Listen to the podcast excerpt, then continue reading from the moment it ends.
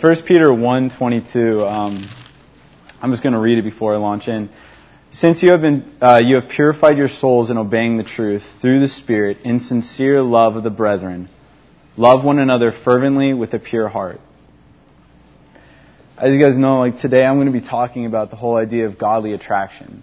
Like what it means to really see someone in that pure light, you know, the way that Jesus sees us. And, uh, how that, that liberality through love is so much greater than anything we found through the law. I've been like really going through this issue, like God's been laying on my heart really hard these past couple weeks and, and what he's really shown me just in the past couple days is that this whole topic of godly attraction, seeing people through God's eyes, is really all summed up in one word, love. You know, if you, if you see in, in uh, 1 Peter 22, it says, you have purified your souls in obeying the truth. You know, the Spirit of God has rested in our hearts, purifying our hearts. You know, it's so much more than just purifying your actions. That's not what God intends for us. To be like the Pharisees who are like whitewashed tombs, who, though we're perfect on the outside, on the inside we're corrupt and naked without God. You know, God desires to clothe us further in His love, that we can move in a liberality with each other as well as with the world. You know, and, um, and understanding that, I understand just how vast this topic is. And uh, the stuff that I'm going to say here tonight, some of you are not really ready to hear. And it's going to take you aback. You know, some of you are going to completely disagree with me and the, thing, the things that I say, and that's okay. You know, and uh, I'm hoping that some of you are going to listen to this and that you're going to see that there's a freedom in Christ that's worth fighting for. You know, it's, it's worth living for, and it's worth pursuing with all of our hearts that we may understand just how God sees the world. And we can see each other in that same light. And it's something that is so beautiful and so enjoyable when it happens in the proper context that it will blow you away. And, and um, I guess this whole thing started for me a couple weeks ago, uh, maybe like a month ago, when I started feeling like these attractions towards certain people in the youth, you know, towards certain girls in the youth. And I thought, you know, like, man, maybe I'm being lustful in this whole idea. You know, the way that I feel about them, they're attractive girls.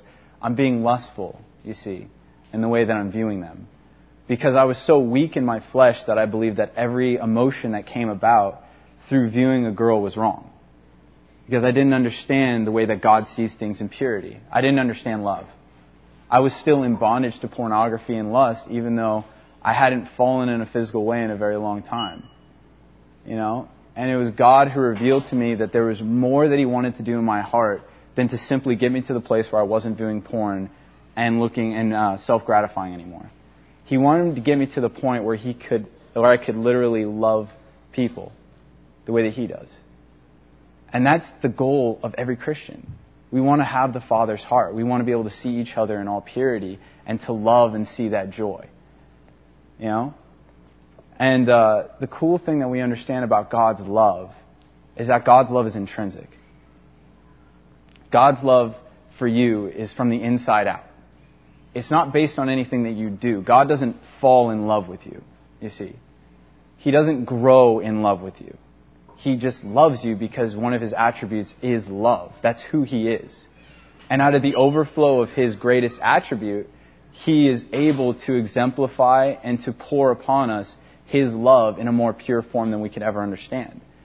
You know, even when I reject God fully, He loves me fully. You know, but that's a love that is so foreign to us as humanity. You know, even though love is such a, a vast topic, even in the secular world, even in atheistic circles, people seek after love. They want to understand it. They think there's power in it. And even in Harry Potter, wasn't it like the power of the mom's love for him or some cheesy crap like that. Not saved him. No, it was like you know, you know, it's like not that I've seen all eight movies or whatever. No, like uh, it's uh, what's that? Oh. no, but it's it's like this this whole thing that we're so obsessed with, but yet no one has understanding of it because they don't know the one who is it. You know, when I understand that, then I understand that God doesn't turn me into someone who could fall in love with people. That's not what He's trying to do in my life. He's not turning me into someone who can grow in love with someone. He's turning me into someone who would be love. That's God's goal for my life. He wants me to become love just as He is love. So that I can do something that in my flesh I could never do, and that is love someone intrinsically for who they are. You know, even if they reject me, even if they hate me, I could still love them purely and desire what is best for them, even if what's best for them doesn't include me. And that is something that is very difficult for us to understand, but it's something that God is going to lay on our hearts very heavy. And if we don't understand this principle, that this is the way that God is leading us, when these feelings, these emotions which come into your life start happening, it's going to freak you out just like it freaked me out. Because you're going to look at it and be like, man, I've never felt anything like this before. You know? Because we think that God's love is dispassionate. When we talk about love in church, we think, oh man, I love you, bro. I love, I love you, sister. It's just words. It's just so dispassionate and so without emotion. But the love in the Bible is so different. Man, God is passionately in love with us, isn't He? Passionately in love with us. And He laid down His Son on a cross who bled and died, and He called it joy for the bride that He was purchasing. God is passionately and intimately in love with each and every one of us. Not because of anything that we've done, but because of everything that He wants to do for us. And you turn to passages like Zephaniah 3.17 where God is singing love songs to us literally serenading us with the outflow of how he feels about his bride. He sees us as beautiful. He sees us as perfect, not as a mass, but as an individual. You know, he comes to you at night and he whispers in your ear. You know, he desires for you personally to know more of who he is. You know, God is passionately in love with us. And so when I understand that, then I understand when God's love becomes manifest in my heart, I will be passionately in love with others. It's not something that's going to be devoid of emotion. It's going to be something that is going to exceed emotion. You know, the passion that is described with God's love so far exceeds the passion that is in the world's love or lust that they're not even worthy to be compared. You can't even put them in the same category. Because lust is like a firework. It's here one second, it's gone the next. You know, it's passion, it's on fire, and then it just goes away. You know, and the longer you stay in that paradigm of lust, the more it will wane. You know, I think we've all been there. You think you know what love is because you say, well, I love that person because they can do something for me. I love that person because of the way they make me feel. I love that person because of the way they look. I love that person because of the things that they say. That's why I love them. That's not love. That's lo- you're lusting after that person.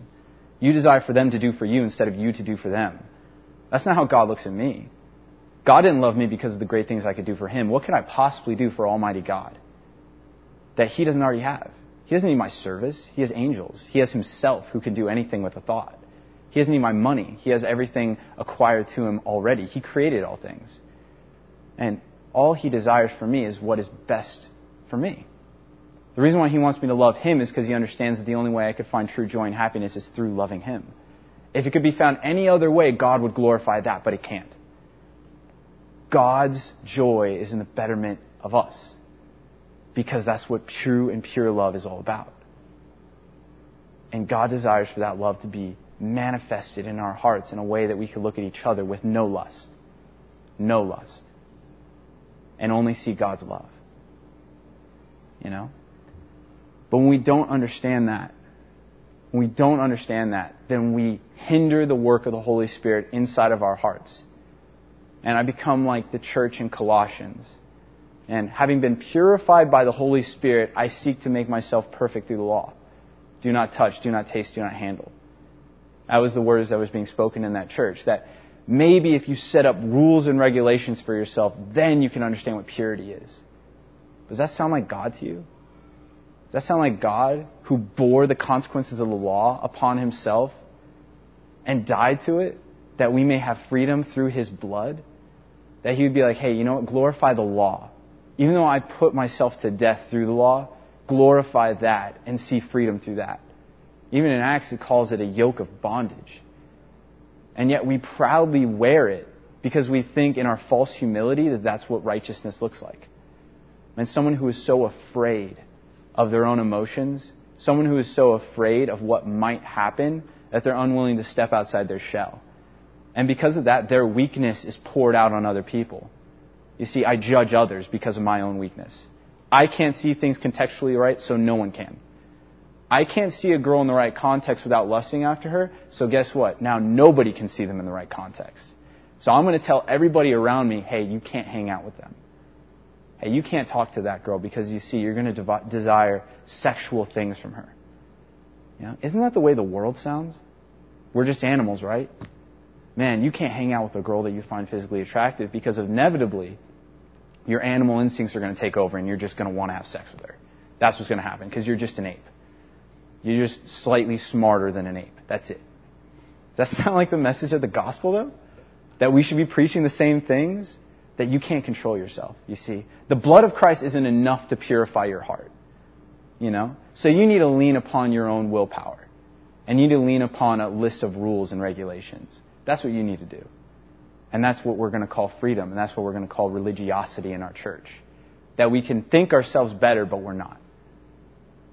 You know, and we even judge those who have found a liberality through love. Look at Jesus. And people looked at his relationship with women and they were awed by it. And what's this dude doing hanging out with girls by himself? Going to their houses, eating food by himself.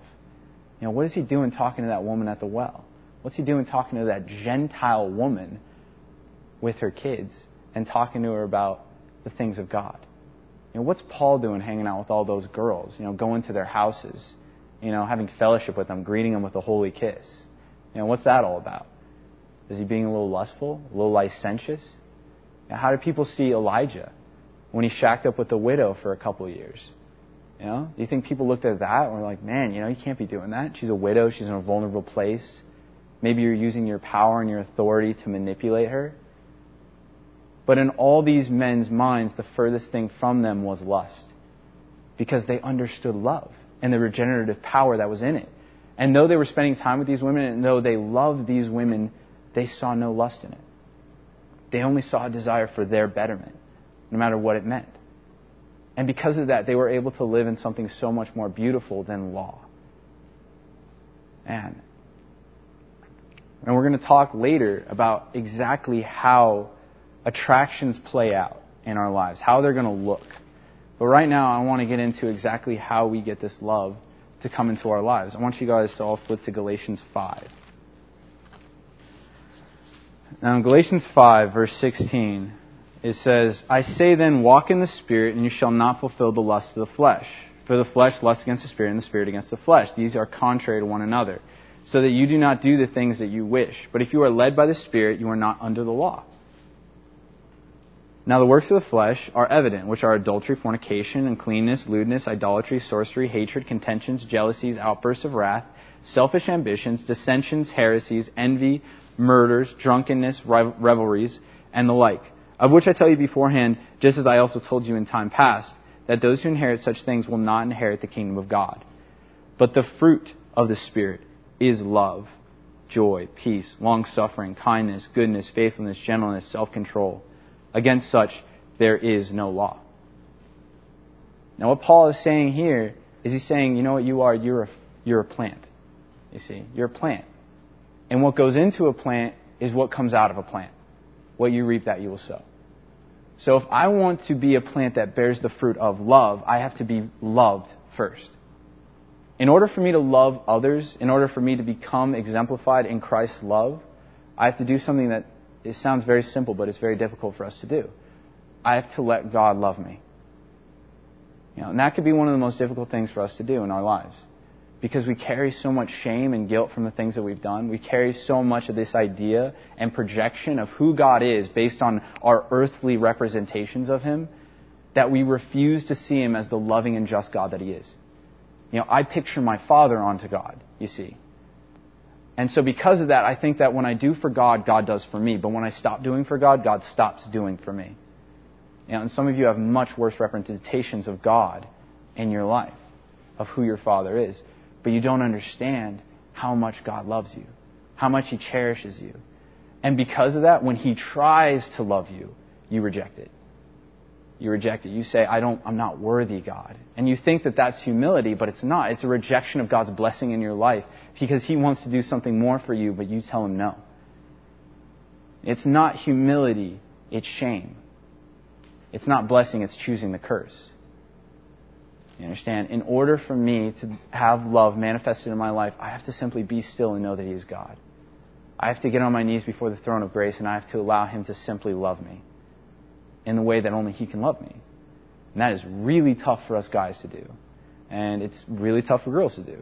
It's tough for guys to do because we're very proud. And we don't like the idea of being meek and humble. We don't like the idea of being like, God, I just want you to love on me. You know, it seems very feminine. You know, so we're just like, eh, it's kind of gay, so I'm not going to do that. Girls have a bigger problem doing it because they, again, have this negative self-image around them that they never think they're good enough. And it's so hard for you guys to hear that you are good enough. Not because of the things that you see in yourself, but because of everything that God sees in you. You see, He knit you together in the womb. He formed every facet of your being, and He loved you intrinsically before there was a day in your book. And He will continue to love you till the day that you die and for eternity past. You know, but until you understand that, how can you know how to love somebody else if you can't first be loved? How can I understand what love is if I can't allow God to pour out that blessing in my own heart?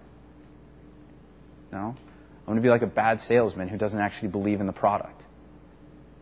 Yeah, but God desires more for me than that. He desires more for you than that. So He tells you to set aside your false humility, to cast your cares upon Him, to allow Him to take your grief and your sorrow, to allow Him to take your shame and your inadequacies upon Himself, as He already bore them 2,000 years ago. You know, it's on, in Isaiah 53, it talks about that, right? And a man of sorrows, acquainted with grief, He bore our iniquities and our shame upon Himself. And it's already done. God loves you purely now. And He has breathed into your life and reestablished His presence in your heart. How much more intimate with you can He get? He is one with you now. And He will never break that bond. Romans 8, He says, Man, you're in the palm of my hand. Neither powers nor principalities nor anything in this world can ever pluck you from it. He will never let you go. He will never leave you nor forsake you. These are all amazing promises that we hear in church, but then when it comes in the quiet times of my life, especially when I fail, I don't believe it. Especially when I'm on a streak of failures, like I was on last month. You know, just constantly messing up, constantly seeing things in the wrong context, constantly not trusting in Him, though He's been so good to me. You know, I don't actually trust that God has what's best in mind for me because the way I feel like I've let Him down. You know, but it was during that time where God poured out His love for me even more. He showed me even more radically just how much He loves me. Why? Sometimes God leads us to places of failure so that I can understand what His love is all about. Sometimes He'll lead you to a point in your life where you're going to mess up big time, where you're going to see nothing but your failure for a little bit. And the reason why He does it is because He wants you to see how much He loves you. That He's going to pour out His love for you even more in your times of despair than when you were doing things right. Because He wants you to see it's not based on what you do for me. It's not, that's not what this is about. My love for you is about you and your betterment. So I will pour out blessings and mercies upon you in more great ways than you could ever understand. And out of you will flow love like you wouldn't understand. You will overflow with the goodness that I will give unto you. And those are the promises that He gives to us. We need to just grab a hold of them. We need to accept them. You know, but this is some of the hardest things that we're ever going to have to do as Christians. Because it's not just something I could do once at an altar call. Something I have to do every day of my life to see myself through His eyes. Not proud, not seeing myself through my own eyes thinking I'm better than I am, but seeing myself through humility through the eyes of my Father. And, and that's what changes things in my life. That's what enables me to move further. And when that begins to happen, the fruit of the Spirit is love. When that starts to happen, you become literally a love tree. Love just comes out of you. You know, you become embodiment of love. And the more you understand the love of God, the more it will flow from you. Naturally. It's not something you have to force. It's not something you have to focus on and be like, man, I really want to love this person, so I'm just going to focus on their good attributes. And then I'll love them. It's not me just verbally telling you, hey, I love you. And love is something that just happens internally and flows out of you. It's something that you look at the root at someone. You look at their very base in their being and you understand, just you understand. I love that person. And I love that person. I don't desire anything from them. I desire just to do for them. Not in an obsessive way. In a way that I desire, man, I want to be with that person, but if that person doesn't want to be with me, I'm okay with that. man, I still have a compassion and a burden that, that just blesses me for this person. You know, I want to pour out my love upon them in any way that I can, even when they reject me. Kind of sounds like God's love for us, right? And that's what's going to happen in your life. Now, the way it's going to form, it's going to form naturally. And you have to understand that when I say you're going to become loved, you're not going to love everyone the same. That's not what's going to happen in your life. You're going to love people differently, very differently. You know, you're going to have different attractions for different people. You know, and when I say attraction, I want you guys to understand. I mean, we've been talking about this context of purity, this context of love, to kind of rein you guys in. When I'm talking about attraction, I'm not talking about something sexual. That's not at all what I'm bringing up right here. And we will talk about that in a little bit, the idea of marital attraction, but it's, it's only because that's a natural outflow of what's going to happen. That's not the basis of what we're talking about. We're simply talking about love. You know, and what's going to happen is you're going to start seeing people and you're going to start being attracted to them, attracted to being around them, attracted to listening to their problems and caring, having compassion about them, to the point where you can pray for them as you pray for yourself. Then when you do a good to them, it's like doing a good to yourself. It's not a burden for me to bless you. It's not something that I want something in return. I don't do good for you because I'm trying to add up brownie points and then later I'm going to call in a favor. Be like, hey, remember all those good things I did for you? Man, remember all those things I did for you, now you really got to do for me. That's not love. Man, it's going to be such a blessing because you're going to see that person love your neighbor as yourself, right? You're going to see him as yourself. So when you do a good thing to them, it blesses you because it's like you just blessed yourself. And when you buy them food, it's like, man, I just bought myself a meal. That's awesome. You know, you're going to be pumped. When you give them a ride, it's like, oh man, I just gave myself a ride. You know? It's going to be something cool. It's not going to be something that you're going to look down upon. It's not going to be something you, you seek more. You have all you need because you love them. You know? But attractions develop in different ways. I'm going to be attracted to my dad in a different way than I'm going to be attracted to my sister. See? I have a love for my dad that's going to be unique. I'm going to love him as a father. I will love no one else the same way I love my father. I will love no one else the same way I love my brother. I only have one. Now, I'm going to love no one else the way I love my mother. And in the same way, it's going to work out in the body, because we have become a family. And in 1 John, it talks about that, right? Man, through the blood of Christ, we have become one. We have become a family. We have fellowship through the blood, right? And because of that, I'm going to have different attractions to each one of you guys. They're going to be different. I'm going to see you guys as unique. I'm not going to love you collectively. I'm going to love each one of you uniquely in my own way you know, and you're going to have attractions that are going to differ from people. There are going to be people in your life that you're like, man, I just really like hanging around that dude, you know? That guy, me and him, man, we're on like the same wavelength. And I just love spending time with him. I love talking to him. There are going to be other people in your life you're going to be like, man, you know, I, I love that person, but you know what? We don't really get along on a lot of issues. That's okay. You know, we hang out, we spend time together, but there's not that deep, affectionate attraction that I have for this other person. You know? And the thing you need to understand is that this love does not know gender bias. And we put inside of ourselves this idea that we will never be rectified. And me, as a person who has struggled with lust for so long in my life, I put that upon myself. I will never be rectified to see a girl in the right context. So it's best if I don't even try. For my sake. And for her sake. See, it's false humility. Dressed up in righteousness. And, but what if I actually lived that way? What if I actually saw things in that way? I would never understand what lust and love are. I would never understand the difference ever in my life. So even when I'm pursuing the idea of marital attraction, I'm always going to be thinking, well, maybe this girl though. You know, or you girls, man, maybe that guy. But that guy's kind of good looking. But I more click with that guy. You know, you're going to be, it's almost like you're picking and choosing from a grocery store. You know, you'd be like, ah, I don't know. And even when you get married, you still won't know. And even when you're dating that person, you're still going to be like, well, you know, maybe this person, you're going to be flirtatious with other people. And you're going to think that your flirtatiousness is harmless. But in reality, in the back of your head, what you're thinking is, well, if this relationship doesn't work out, I have this person who really digs me. You know, and you're being foolish, you see, because you don't understand the difference between love and lust. You've never fought your flesh. And you can't fight your flesh if you lock yourself in a box and you say, I'm never going to pursue any type of liberality through Christ. I'm just going to stay in my own little world. I'm going to hang around other dudes. And that's what I'm going to do.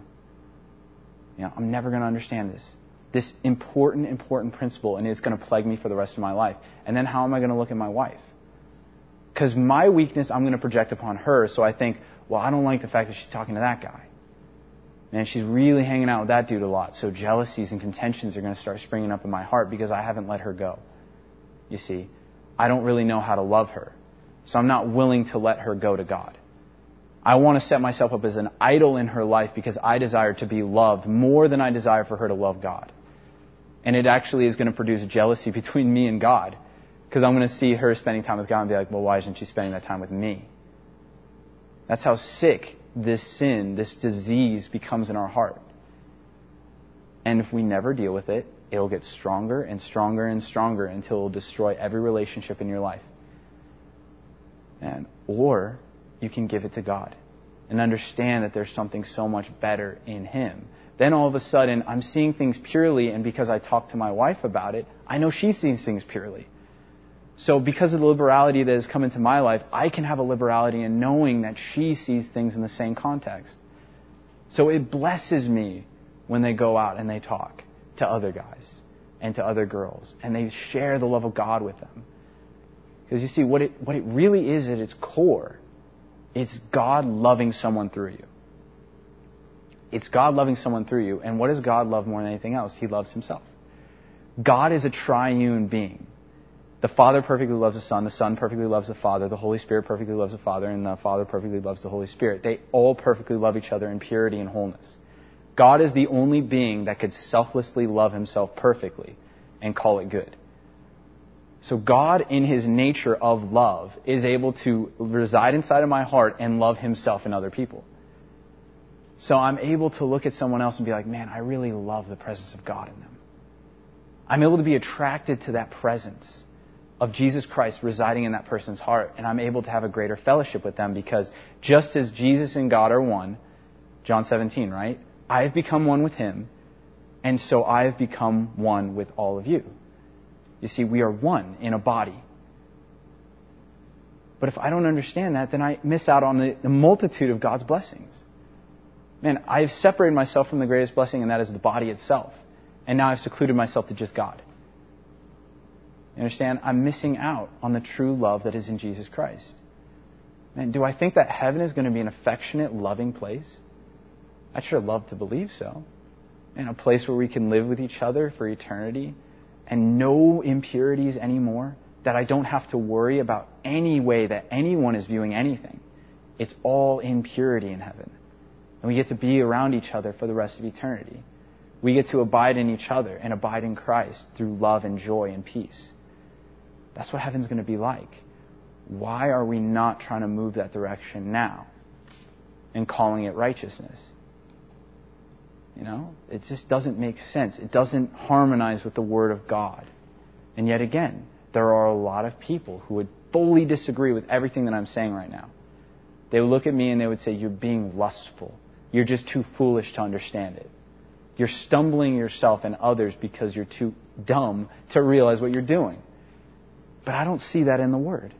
If I did, I would have to recede back to the way I thought a month ago. And if it wasn't for the fact that God laid this truth in my heart in such a, ma- such a huge way, that He literally brought me to my knees of realizing how wrong I was through the Word, then I would have still lived the same way that they did, upon the law. Now, like I said, every attraction is going to be different. Every attraction is going to be different, but it's all going to carry the same semblance of love through purity. I'm going to be able to see things the way that God does. You know? Like I said, God loves you purely. God loves you intimately. But when I read passages like in Ezekiel 16, where, man, what an intimate and passionate passage, right? God seeing his wife, Israel, exemplified, personified in a person, a woman. And he, he talks about her growing up. And he talks about her hair developing and her body developing. Very intimate terms. And, and he looks at her and he is attracted to her in a beautiful way. Now, am I really going to look at God and say, God, you're being lustful towards us? Am I really going to put that trip on God and say, God, you don't see things right? You see, you're being lustful. No, absolutely not. I would never say that to God. And yet, I think that because even though God calls me to be pure as He is pure, I think that He can't make me pure. I don't think I could see things the way that he does. See, so if I see a girl and I'm like, well, I'm physically attracted to her, and I start looking at her life and I start saying, man, she's got a love for Jesus, and I'm attracted to that, and I long to be around her, I instantly equate that with sexual desire. Because I don't understand the difference between lust and love. Because I've never fought my flesh. Because I don't get it. You know? And again, this is something that's going to plague me for the rest of my life. I'm not going to see things right. She's not going to see things right. You know? And so, what I'm trying to get at here is that when God desires for us to have this type of relationship that I'm talking about, He'll develop it naturally. There is a marital attraction. There is one person that God intends for each one of us. One specific one. The words good enough don't cross God's mind ever. It's not like, well, you know, they, they kind of match up, you know. And he puts you inside of a profile with all your likes and your dislikes and your turn-offs and your turn-ons. He's like, they're compatible. And he links them together. That's what he does. God sees the perfect person for you. He knows their name. He knows where they're at. He knows everything about them. And He knows when you're going to meet them. And He knows how your relationship's going to go all the way into eternity. He's not playing dice with your life, you see. But I can reject God's perfect purpose for my life in response to my own selfishness and impatience in what He's trying to do in me. Because God wants what's best for me, but I settle for what's kind of good. You see. I tell God I'm ready. So I lust after the marital relationship like I would lust after a woman. And so I pursue the relationship instead of pursuing God. And because of that, I stumble both me and the girl that I'm with. Because I didn't wait on what God was trying to do. You see, when God is developing this attraction in your life, it's going to be something that's progressive. It's not going to be something that happens instantaneously. It's going to be something that happens over time. You see. You're going to first love that person as a sister in all purity. Or you girls, you're going to love him as a brother in all purity. And then he's going to develop that love in a very intimate way until you see that person uniquely. They're going to stand alone. See, you're going to understand. It's going to overwhelm you, you see. And it's not going to be something that you have to question, like, well, I don't know if this is really it. It could be, it's going to be so overwhelming that there will be no question in your mind what's happening. Because in the relationship of husband and wife, is the purest form of God's love for us. That is the purest form. So when I understand that, I understand that when it starts to develop in my life, it's going to be something radical. It's going to be something that is so passionate and so beyond my understanding that it's going to literally floor me. Because I'm not going to understand what's going on in my life. I'm be like, man, I've never felt this way before. You know, because I've ascribed emotionality to the world, I think I'm being wrong. But I'm not because the passion that is in God's love is better than the passion that's in lust. It's greater in all ways, you see. And so if I'm patient upon God to wait for Him to do this thing, then He will lead me to a wife. Kind of like Adam, right? Adam. Perfectly content in God. Never asked for a wife. Never asked for anything. Perfectly content in the love of Jesus Christ, walking with Him in the cool of the day, enjoying intimacy with His Father and personal communion with Him. Then God saw that he should have a wife, and he brought Eve to Adam. God is looking at your life right now, and he understands what you need and when you need it. Be content and perfect in him, lacking nothing, and then God will lead you to somebody he wants you to be with. He's going to see. Not that you need it, but he wants to bless you, you see. It's a gift. It's not something to be rejected, and it's not something to be sought after. It's something to just be accepted. You know, because we make two equal and opposite mistakes. And I can speak about this because I've made both of them in my life in very major ways. The first mistake I made was I lusted after the relationship. I lusted after the relationship. So I thought that I told God, I'm ready. God, I'm ready. You don't have to tell me, I'll tell you. Yeah, I'm good. Okay? So I'm going to go seek a wife. So I did that for myself. I ended up with this girl. And even though the longer I spent time with her, the more I was like, I see her kind of as a sister in Christ. You see? Because this marital relationship, this marital attraction, it's not something that's logical. It's not something that's going to fit into your mind and be like, man, these are all the reasons why it makes sense. Okay? You're not going to be able to logic your way into this one. Because I was with this girl, and though I didn't feel this passion for her, I thought she was the one simply because I thought love was a choice. And you see, it's devoid of emotion because it's a choice, just like God's love is a choice. And so, even though I didn't feel anything for her, I continued to pursue the relationship, pretending like nothing was wrong. And you know what? If she wouldn't have broke up with me, I would have probably married her, just simply out of stubbornness and foolishness. You know, because I was so dumb, I couldn't see the truth that was right in front of me. She's not the one that God intended for me. Not because there was anything wrong with her, but because there was something wrong with the fact that God hadn't intended her for me. You know, and if you're impatient, you're going to end up with someone that God, the more you're going to spend time with them, the more God is going to solidify in your heart this person is nothing more than a brother or a sister in Christ. Because the longer I spend time with someone, if I really trust that God is the one giving me my attractions, I understand that God's going to develop them in His timing and in His way. Right? So if I understand that, the longer I spend time with someone, the more He's going to solidify what this relationship means, as long as I'm moving in the context of love. If I'm not, then anything goes. But if I am, then He's going to develop it the way that He wants. And if he really has intended me for one specific woman, do I really think he's going to develop a marital attraction for me for 10 girls? like, well, I don't know, God. You know, I feel the same way about 10 different girls. Maybe I'm to be a polygamist, you know?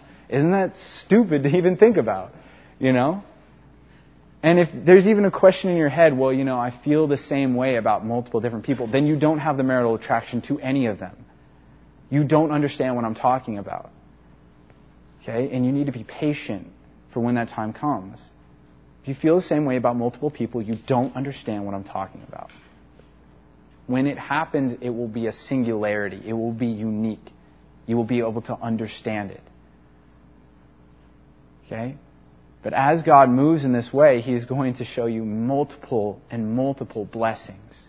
As you are there for that person, as they are there for you. Your relationship with them, you should be able to what? Test the fruits, right? That's what Galatians is talking about, man. If you sow in the flesh, you're going to reap out of the flesh. So if I'm sowing into the flesh, and this relationship really is my lustful nature moving in, then guess what's going to come out of it? Lust, jealousy, pride, envy. And I'm always going to be looking at her like, man, why isn't she talking to me? Why is she talking to that guy? Does she like him more than me? Man, what's happening there? You know? Man, I really didn't talk to her the right way today. You know, I'm always going to be second guessing myself. I'm always going to be looking within because it's made out of the flesh, because I controlled it. But if it's out of God, then the fruit of the Spirit will become manifest. That's how I know it's from God. I could test it. Well, is this producing a greater love for God or not? Is this moving me closer to Jesus Christ or is it moving me further away? Is it developing love in a pure sense or is it developing lust more? You understand? And this plays across every attraction you're going to have. Every attraction you're going to have in your life, friend, girlfriend, whatever. You can you got to test the fruit. Is it from God or is this attraction from me? Am I moving in lust or am I moving in love? You always have to weigh these things in your heart. Because if you're moving in lust, then all you're doing is bringing greater pain to yourself. You know, so if you test it and you realize I am moving in lust, then you need to break away. But I didn't do that. You see. I didn't understand. So I kept pursuing. And thank God she broke up with me. So then I can move away from that. You know, and I'm thankful for that. Even though at the time it really sucked. Because I'm so prideful, I'm like, oh man, she rejected me. You know, I can't believe she did that. You know, because of how proud I am. You know, I can't see that in myself because I'm so proud. The other mistake that we can make, well, it actually plays into this one, is the same thing happens. I'm with this girl and I'm seeing that there's none of that passion through love and purity. So I turn to what I do know passion through lust. You see? So I'm with this girl. I can't find passion through purity. So I turn to what I know and I pursue physical contact. I'm like, well, I can force passion to occur, you see, by becoming more physically intimate with her. Maybe by pushing up the day in which we become physically intimate with each other maybe by me trying to look at her in a lustful way and see her in sexual context. So I'm going to force myself to lust after her. I'm going to be like, man, you know, she looks good, right? I'm going to start looking at her body. And that's what I'm going to be attracted to now her body, her appearance. Because I've moved out of the paradigm of love and I've moved into the paradigm of lust. And that will bring no end to condemnation in your life. It will bring no end to troubles in your life. Because lust never is satisfied. Never, ever, ever. So the more you move in the paradigm of lust, the more you're going to desire it in your heart. You see? You're going to not be satisfied with the person you're with. You're going to be satisfied with what else is out there. That's a question you're always going to ask yourself. Well, what else is out there? And guess what? She may be pretty now, but what happens when she gets pregnant? You know? And what happens, girls, when the dude gets a little older? Starts to sag a little bit, you know? What happens then? Is your love based on his appearance? Or is it based on something deeper, better? That I mean, it's such a blessing to see like older couples who are like, you know, this old couple that's just like, man, my wife's the most beautiful woman on the earth. And in my flesh, I instantly think, no, she's not. You know, like, you know, I just think that in my flesh, but you know, like, I mean, it's wrong. But you know, like, but it's so cool to see that he legitimately does think she's the most beautiful woman on earth. Why? Because he saw her through love, you see. He loves her. He's attracted to her. She's become his standard of beauty. And isn't that a cool thing? Man, now every single person on the planet has to measure up to her because she is the most beautiful woman on the planet. and she never, it's, it's something that's so cool and so intimate and so personal and so beautiful. You see. And that even though I'm going to run into people, you know, you're going to run into people more attractive than your spouse. But it's going to be okay because you have already loved your spouse in such an intimate way that it doesn't matter. It doesn't matter. You see your spouse as truly the most attractive person in the world because you're attracted to so much more than just their body. But if I move in lust, I lose that. I lose that gift. If I move in lust, I lose love. That's the sacrifice I make. And lust will continue to wane and wane and wane and wane and wane until there's nothing left but emptiness. And then you're basically a roommate with this woman after so many years. And God willing, you guys will make it to the grave together, even though there's no passion or intimacy in there at all. You know, is that what we want? And is that the relationship that I want to aspire to as a person of God? Something that's supposed to exemplify perfectly the love that God has for us. Is that what people are seeing when they look at marriages within the church? well, I guess God really isn't that into me because that dude really isn't that into his wife. You know, he thinks it's a bummer to hang out with her. And how sad is that? Man, or do I look at people in the church and I'm like, man, God loves me like that? That's so cool. God wants to be around me like that? And, and as this marital attraction develops in your life, it's going to make you more and more excited about the love of God. Because you're going to, you're going to understand how He sees you. God just simply wants to be around you. You understand? Because this, this marital attraction is not sexual at all. It's pure. All you're going to do is you're going to look at that person and be like, man, I just want to spend all the time around that person. I want to give everything to them. You see? I want to take their burdens upon myself. I want to have compassion for them in a pure way. I want to love them more and more each day. Not in an obsessive way, not in a possessive way, but in a simply loving way. And you're going to understand that God looks at you the same way. He just says, man, even though you're faulted, even though you're messed up, I just want to be around you. I just want to have time with you. I just want to love you more. And I want to show you how much more I love you. I want to bless you. I want to bear your burdens. And I want to tell you that you're good enough, even though you don't feel like you are. You know, I want to whisper into your ear at night and show you things in my word that are just specific to you. And that's how God looks at us. And the equal and opposite mistake that we make kind of plays into that, and that is we believe that lust is the only passionate thing in the world. See? One mistake we make is that love is passionless. The other mistake we make is that love is passionful, but it's only through lust. So I began looking at movies, and I began looking at music, and I began looking at the way that everyone around me carries themselves and how they pursue the marital relationship. And so I think that it's only about emotion. You see? I feel like I'm in love with this person. You know, and because I feel this way, then that must mean that God has led me to them, you see. Because it's just the feeling is so strong. And but do you really know that that feeling is from God? Or even if it is from God, how do you know that it's really the timing that he wants to do? Maybe because love is patient. Maybe he wants you to wait. You know? Again, if it's from God, it's going to exemplify his attributes in your life. Man, but if it's not, then all you're going to be doing is seeking love through lust.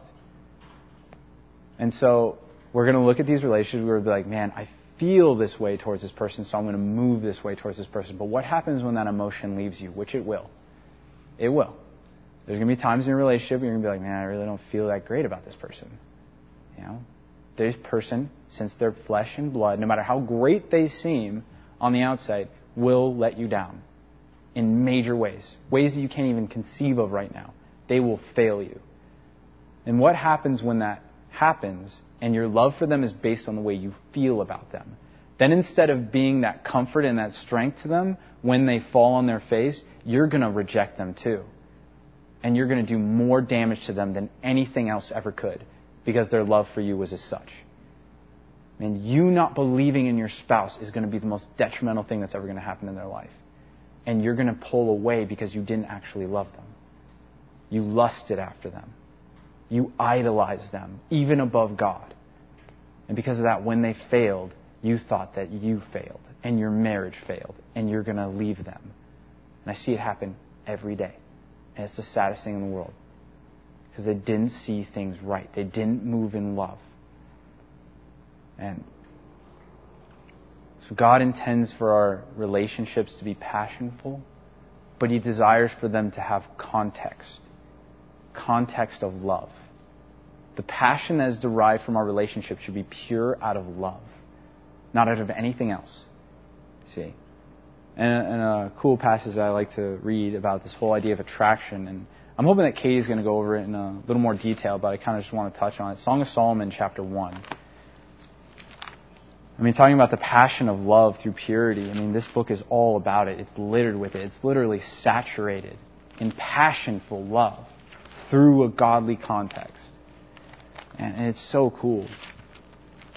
And, all right. Song of Solomon, chapter 1, verse, was that? Uh, 2.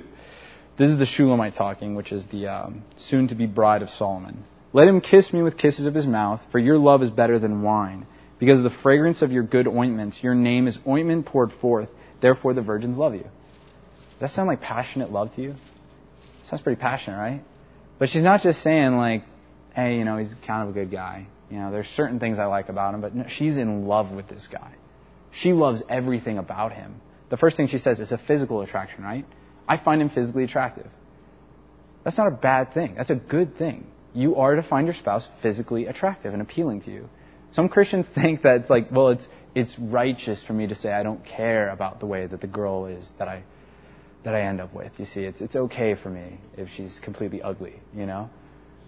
Well, what are you saying? You know, you're going to have to look at her for the rest of your life. I'd hope that she's kind of attracted to you. And if she's not attracted to you at all, then you're not doing her any favors by pretending like she is, you know? God, when He develops that love for you, you're going to see her as a very attractive person. He's going to develop it in the right way. Not in a lustful way where you're lusting after her body, but you see her as beautiful as unto the glory of God you see. You're going to be like, man, God, you made something so beautiful. You made something so perfect, you know? You made something so good. I love you. It's all going to point me towards God. And was, she's not only saying that she loves him for who he is, but she loves him for how he loves her. Your love is better than wine. Your love is the greatest joy in my life. I not only love loving you, but I love it when you love me in return. It's this mutual relationship. Why? To exemplify the relationship between me and God. I love God because He first loved me. Right? I am able to understand love because love was first poured out upon my heart by my Father. You know, so I, I want to enjoy loving someone as they love me in return. Not that the love is dependent upon these things. My love for them, like I said, it's intrinsic because it's from God. It's not dependent on these things, but these things are like icing on the cake. They're like things that make the gift so much better.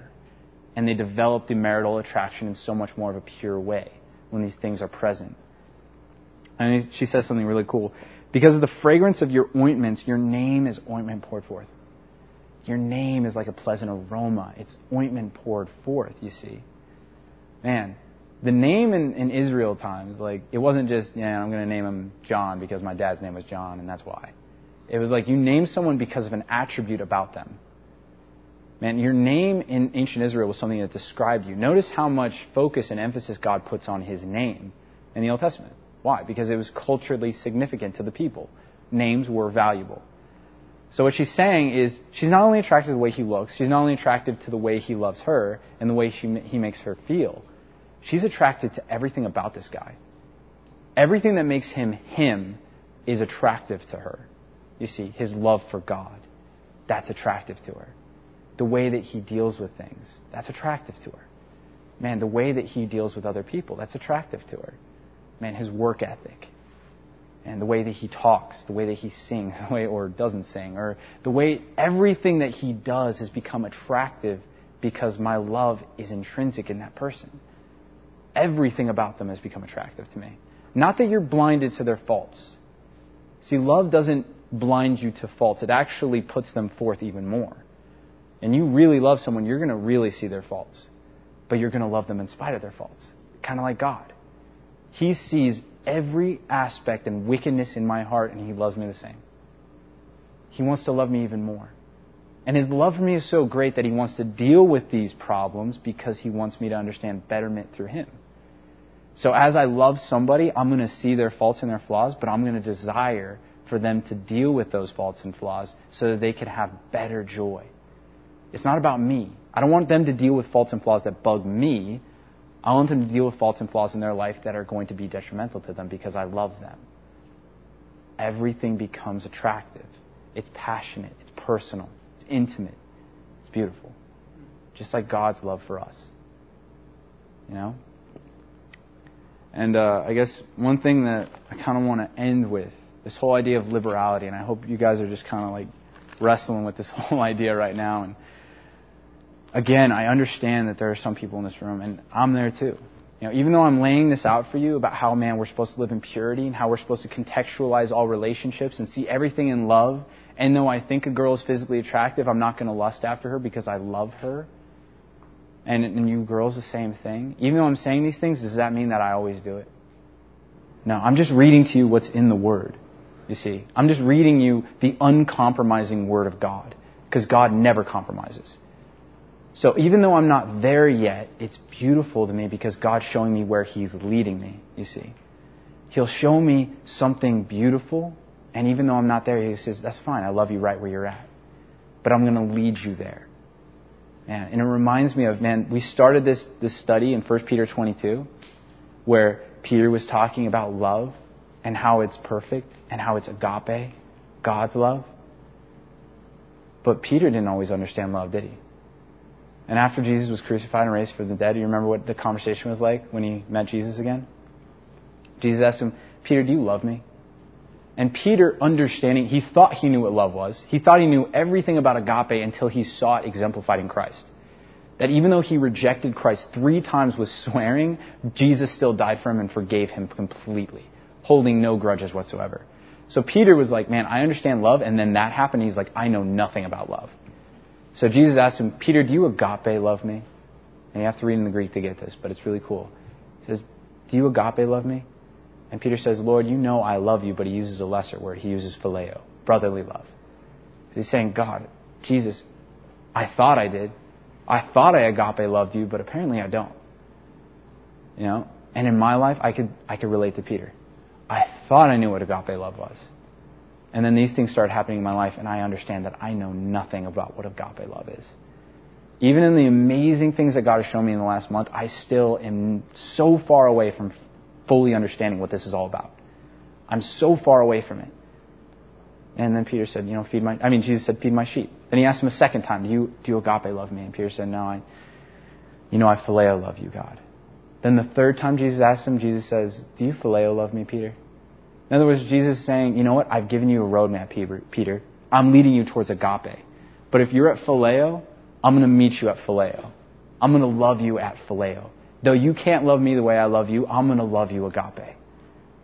And so if you're in this room, like me, and you're hearing all these things and you're understanding, I'm not there yet, it's okay. It's okay. God's going to lead you there through the power of His Holy Spirit and through the blood that He has shed for you. Nothing is impossible. Even mountains fall down before us if that is what God needs to happen for His work to get accomplished. He will work in your life to get you to this place. one last thing I want to leave you guys with before we let Amber come back up, and I think that's awesome because I love that song. And the songs that you guys sang before this is just, they bless me so much because I've been thinking about God's love and it's been overwhelming me. And I'm glad that I got a chance to share it with you guys. It was like bubbling up within me and I pretty much shared it with all you guys anyway. Those who were unfortunate to hang out with me in the last couple weeks. but, uh, uh, one thing I want to leave you guys with, it's, it's kind of like a cautious warning It's found in Galatians 5, verse 13. For you, brethren, have been called to liberty. Only do not use liberty as an opportunity for the flesh, but through love serve one another. Now, I'm telling you guys that God has set you free from all things, that we can live in a liberality without the law. And that's true. It is true. But what Paul is saying here is use precaution in your life. In other words, if you're really fighting your flesh, because that's the only way that this works, by the way.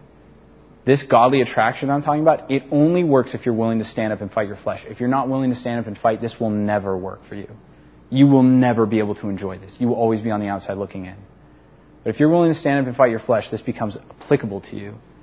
What he's saying is you need to judge yourself where you're at. Okay? If I'm at a place, and it's not wrong to be at this place, where I am so jacked up on lust that I literally cannot differentiate. Even though I'm listening to all this, even though I'm kind of understanding it, I cannot differentiate the difference between lust and love. And every single time I hang around this girl, even though I want so badly to see her in a pure way, I'm just lusting after her. Maybe I need to take a step back. You know, if I'm lusting after her, you see. And also, we need to take into account what other people think. And we need to do that in, in the best possible way. We need to use discernment. Okay, so even though it's not stumbling for me to do certain things, Maybe it's stumbling for other people. And there's certain things that I'm just not going to compromise on. You know, if some people are like, hey, you can't hang out with Amber or Ellie or Anissa or Emma in, in that way anymore because you see, you guys are getting too close. I'm going to put my foot down on that. I'm not going to listen. Because I'm not going to disobey what God has told me to do to become one with the body and to enjoy fellowship and love through His perfect love when it's moving me towards greater purity just because you feel uncomfortable. But there are certain things I would listen to. Like, for instance, it would be wrong for me to take a single one of you girls and just bring you into a back room and close the door. It would be wrong for me to do that. Not because it would stumble me, per se, or it would stumble you, per se, but it might be stumbling to other people who saw me do that. So, out of love for them, I won't. So, there should be a level of discretion in our lives. But it's not to be something, again, to use as a yoke of bondage. It's something to be used in discernment. So I hope that kind of makes sense in a way. So um, I think I'm going to end there. But one last thing I'm going to add to end after this last sentence. We're just to like a paragraph after that, like maybe a couple. You guys got an hour, right? No, like uh, one last thing is like we should never be afraid of these attractions. This should never be something that you fear, whether it's marital, brother, sister, whatever the attraction is that's developing in your heart. Pursue it pursue it. Don't be afraid of it and take a step back because you're unwilling to deal with it. And if it really is of God, it should be something that you should desire God to develop. And the only way God can develop it is if you allow Him to. And He can't do it if you separate yourself. He can only do it if you engage. You understand? And if I really understand the difference between marital attraction and sisterly and brotherly attraction, then I'm never going to be afraid of another attraction occurring between me and some of the girls that I've become so close with. Because I know it's not going to happen. I know that the more time I spend in love with them, the more I'm going to love them in a pure way. And, and my love for them should grow every single day. Love is something that always grows and becomes more powerful. Alright? So, now I'm done.